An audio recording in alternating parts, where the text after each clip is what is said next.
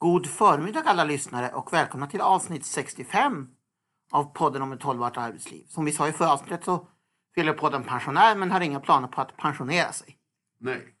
Absolut inte, och dessutom så är ju pensionsåldern väldigt flexibel nu. Numera, ja. Så att den här 65-års pensionärsgränsen, den är ju inte riktigt aktuell längre. Nej. Men det är fascinerande hur ofta den används, ja. Som jag sa i senaste podden, Nils Landgren, nu fyller du 65. Alltså, men vi ska presentera oss i alla fall. Ja, den som påpekade det här var Barbro Skoglund. Och Kaj Skoglund. Experter från Age Management i Sverige AB på ett hållbart arbetsliv. Bland annat. De är experter på mycket. Men, och jag är poddens programledare. Slant med tungan där. Jag heter Johan Skoglund och alla kommer från Age Management i Sverige AB. Alldeles riktigt. Yes. Och har man haft ett möte så brukar man ha minnesanteckningar. Ja. Och du sitter med minnesanteckningar från ett möte. Vilka är det som har haft möte? Det nationella innovationsrådet hade ett digitalt möte den 22 februari. Det är alltså regeringens innovationsråd där bland annat då utbildningsminister Anna Ekström och arbetsmarknadsminister Eva Nordmark medverkade. Ja. Och de har lagt ut en liten, ja, vad ska man säga? En minnesanteckning på regeringens hemsida. Ja. Och den där tyckte du var så intressant minnesanteckning, eller ointressant hur man nu ser det. Så att du sa till mig, du tyckte i alla fall att den kunde vi podda om. Så nu återstår att se om den är intressant eller ointressant. Eller kanske båda. Eller kanske båda. Ja. Jag ser i alla fall att du har strukit under nästan mycket med din gula penna. Så att därför tycker jag vi låter gula damen börja. Damen är gul. Gula faran, nej då. Fast det var damen i svart idag. Rubriken på den här minnesanteckningen är lärande genom hela yrkeslivet, aktuell diskussion i innovationsrådet. Och vän av ordning då som har varit med ett tag, ja, säger, ja men hallå. Alltså Karin Anders gamla 70-tal säger lära för livet, fast den handlade ju om någonting annat. Men det nämligen i slutet på 1990-talet och i början på 2000-talet, då hade man, då var, vad ska vi säga, USB, alltså, Unique Selling Point. Livslångt lärande. Mm. Och det här, det är faktiskt en av ministern som nämner det, nämligen Eva Nordmark längre fram i minnesanteckningarna. Men det här är alltså... Men då vill jag... Får jag bara avsluta innan du skriver in min ingång. Det här är alltså favorit i repris. Mm. Men nu med digitalisering som huvudpoint, det är ju det som det handlar om. Men jag ska ta lite citat och sen ska jag reflektera kring det. Ja. Nej, som en som har läst ekonomisk historia är intresserad av det så vill jag bara tala om att på 30-talet hade vi de så kallade AK-jobben, det vill säga arbetslöshetskassan som det då hette. Som var statliga jobb för de som drabbades av den ekonomiska krisen efter börskraschen och krigskraschen. Så att då var också en form av omskolning. Ja. Och det här... Så det har funnits... Eller alla som flyttade till städerna där de inte kunde längre få jobb på landsbygden. Alltså, det här med kompetensutveckling, jag vill bara säga att alltså, det är inget nytt. Nej, det är absolut ingenting nytt. Det var så jag menade. Ja, på 80-90-talet när jag höll på mycket med utbildning, både på vuxenutbildningen och på gymnasieskolan, framförallt på vuxenutbildningen, då hade man det som nu Eva Nordmark lyfter fram, nämligen att man får ha rätt att studera när man har A-kassa eller andra ekonomiska åtgärdsdelar från Arbetsförmedlingen som hon lyfter fram som en framgångsfaktor. Det som är intressant här handlar ju faktiskt om att alltså utbildningsdirektör på RISE, alltså Statliga forskningsinstitutet RISE. Exakt. Och han säger så här, det tycker jag är lite intressant i det här sammanhanget. Att det handlar om att utveckla nytt sätt att arbeta och att det finns tydliga system. Och han lyfter, och då frågar de, men vad menar du med det? Vad menar du med tydliga system då? Ja, då säger han så här, vi ska gå från stängda och slutna digitala system till öppna och interagerande system. Blev vi klokare på den förklaringen? Nej, absolut inte. Nej, men det kommer det vanliga tugget om digital infrastruktur på plats, och så vi behöver en verktygslåda. Men det jag tycker är intressant är nämligen... vi löser olika komplexa uppgifter som till exempel kompetensmatchning. Alltså ett datorsystem som att istället för jag som person ska matcha att den här kompetensen passar på det uppdraget och så vidare.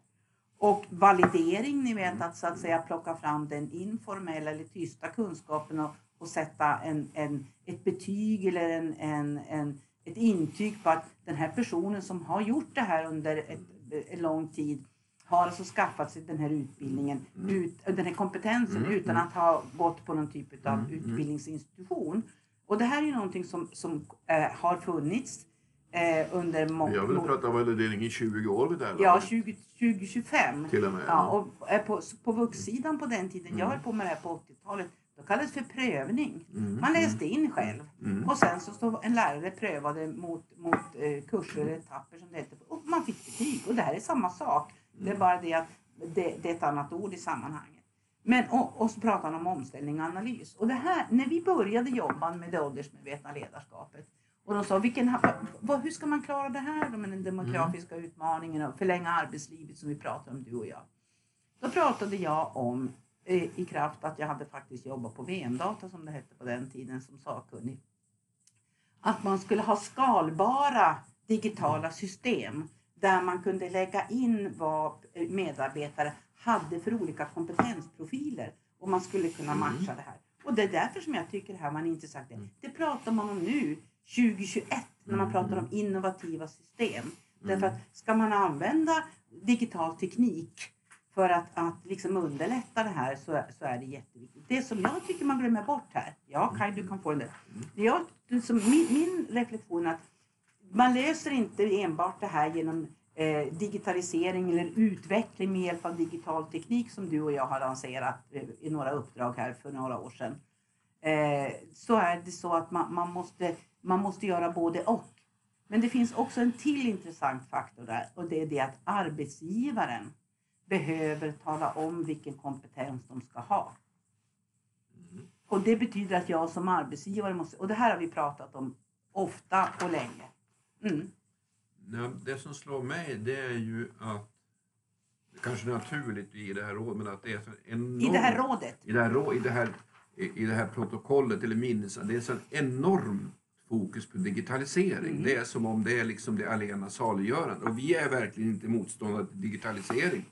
Vi jobbar ju själva med det och nyttiggör oss av den digitala utvecklingen, men det är ju samtidigt så att om vi tittar på de stora grupper som står utanför arbetsmarknaden, det är ju människor med väldigt kort utbildning. Eller grundutbildning, misslyckade kanske grundskolan eller gymnasieutbildning.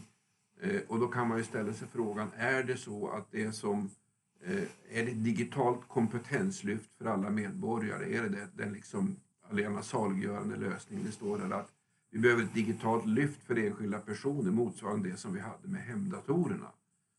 Det intressanta är ju hur ska det gå till och hur ska de föra närmare arbetsmarknaden. Så men det verkar med spänning på. Jag hoppas att det finns täckning bakom så där man inte bara nu staplar en rad, ska vi säga, vackra digitaliseringsord på varandra. Men det är klart att det står så här att... Jag har ju en... Ja, Johan.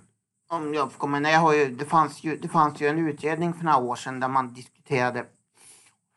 om man skulle göra bristen på tillgänglighet till en diskrimineringsgrund. Ja. Och den utredningen har ett av de bästa namn jag tycker man har haft på en statlig utredning. Den heter Bortom Fagertal. Den var ju bra. Och jag tycker att det här också är intressant, precis det Kaj säger. Det är väl lätt att säga att Fagertal, att alla ska bli digitala. Men jag menar, senast nu kan vi se det här programmet Seniorsurfarna. Det är sådana som Arja Saijonmaa och Carl-Johan Granqvist. Sådana som inte vet hur man håller i en smartphone ska... göra pannkakstårta med hjälp av internet och sånt. Om man tycker att det där ska vara något slags kompetenshöjande underhållning och sånt där. Man kanske kan säga så här, om jag nu får fortsätta vara lite kritisk. Det vore ju bra om man kunde uttrycka det på ett begripligt sätt. Och jag måste erkänna, jag har riktigt svårt att förstå vad betyder följande. Vi måste dra nytta av våra samtidslandvinningar. Ja, det förstår jag. Och kunskapen genom att använda systemkartläggningar. Genom att våga utforska nya metoder för att jobba med användaren i fokus. Digitala och fysiska metoder för lärande och utveckling. Innovationsledning och om agila datadrivna arbetssätt. Det handlar om hur vi organiserar, hur vi styr och hur vi leder företag, utbildningsinstitutioner, organisationer och samhälle. Det jag tycker det blev lite tungt för mig. Men jag är ju onödigt kritisk ibland. Annars är det mest du, Barbro, som brukar vara den kritiska. Ja, du är inte så kritisk som jag i det här fallet. Ja, alltså det är så här. Ja, men jag håller med dig. Ja, men då kan jag säga så här. Ja, alltså, det här handlar ju om att göra verk, som man brukar säga. Det här handlar ju om att gå från snacket till verkstad. Alltså i Norrbotten finns det inte bara lite snack och, mycket snack och lite verkstad.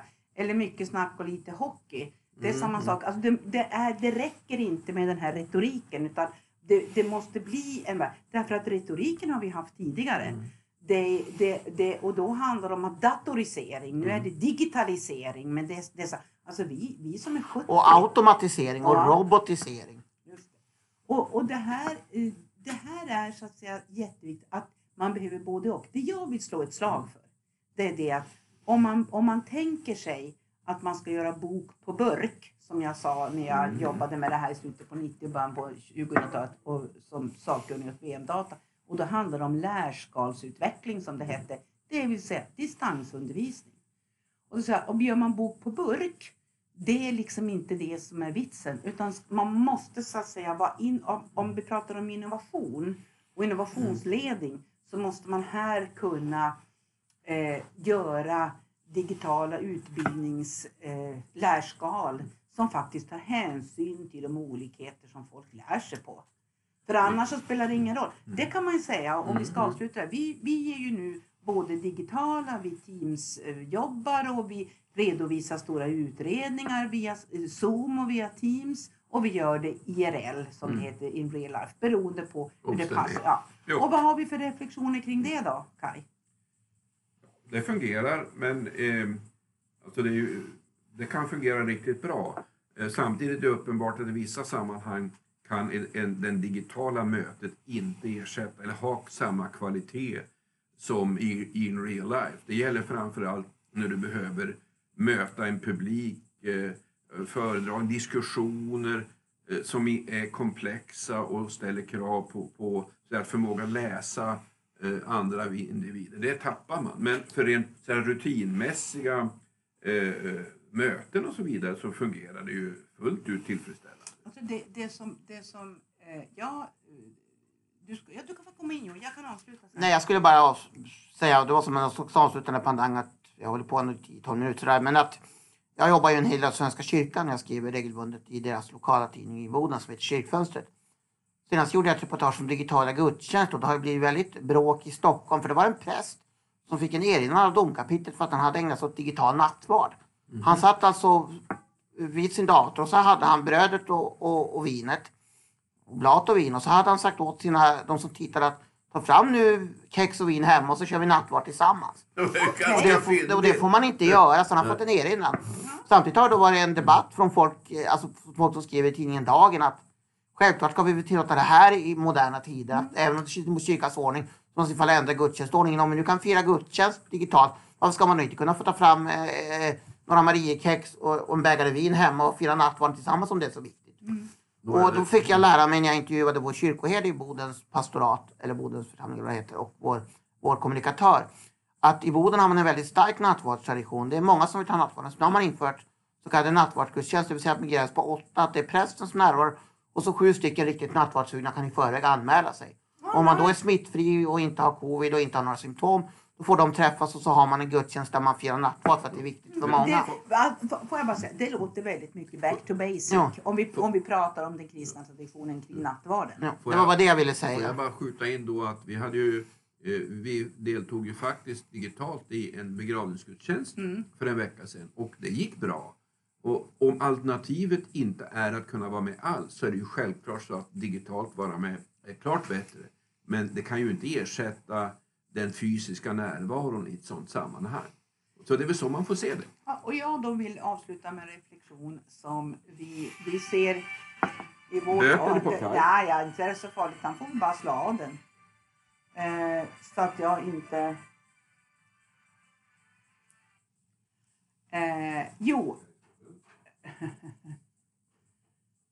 Kai han gick in på och han fick ett... viktigt samtal så du och jag får avsluta det. Det var ändå jag som skulle ha. Ja, det kan du göra. Ja. Jo, det handlar om det här att känna av rummet. Kai var inne på det här när man föreläser eller drar en så man känner av att någon rör på sig. Men har du någon fråga? Det ser man inte om inte den här personen ger sig till känna på en chatt eller på ett annat sätt eller säger jag har en fråga. Så det kräver så att säga en annan aktiv närvaro från deltagaren också. Och vi kan säga så här, vi har också fått ett uppdrag precis där vi AMSAB ska vara moderatorer. Det vill säga att leda både digitala möten och även IRL-möten. Därför att beställaren vill ha sina känselspröt ute. Den här personen hen säger att det tredje sättet så att säga fånga upp vad som sägs och vad som görs. Och det tycker jag är intressant att titta på. För vår del så ser vi så att säga både och. Mm. Mm. Jag vill bara avsluta med att säga att det var en intressant debatt för några år sedan då det var en intervju i Dagens Juridik med Sveriges första döva nämndeman. Okej. Som en kvinna. Och då finns det någon som hävdar att ja, men hon kan inte vara nämndeman. För att om man inte hör, då hör man inte nyanserna i rösten. Hur man uttrycker sig när man berättar. Om man talar forcerat eller så. Hon hävdade dock att tolken försökte på bästa sätt förmedla om den här lät trovärdig eller upprört. Men det var en debatt om detta på tal om. Ja. Då är man ju ändå fysiskt närvarande och kan se personerna när de pratar. Men man kan alltså inte höra exakt nyanserna. Då hade hon tolk i... Hon har alltså en person som tolkar med tecken i rättssalen. Jag förstår som man ofta ser nu. Du, det här blev ju en jätteintressant liten reflektion kan vi tänka oss. Ja. Vi följer väl utvecklingen på innovationsrådets... Vi får göra det och se vad som händer. Och så säger vi i förskott säger vi både glad våffeldag, glad vårfrudag och glad påsk. Och så återkommer vi efter påsk med podd nummer 66. Nummer 66. Route 66. Ja. Eller när jag blir 66 om det finns en låt som heter. Mm. Då ska man freaka ut. Mm, absolut. Vi får se om vi freakar ut i podd nummer 66. 64 som det heter. Den pratade vi om i förra gången. Ja.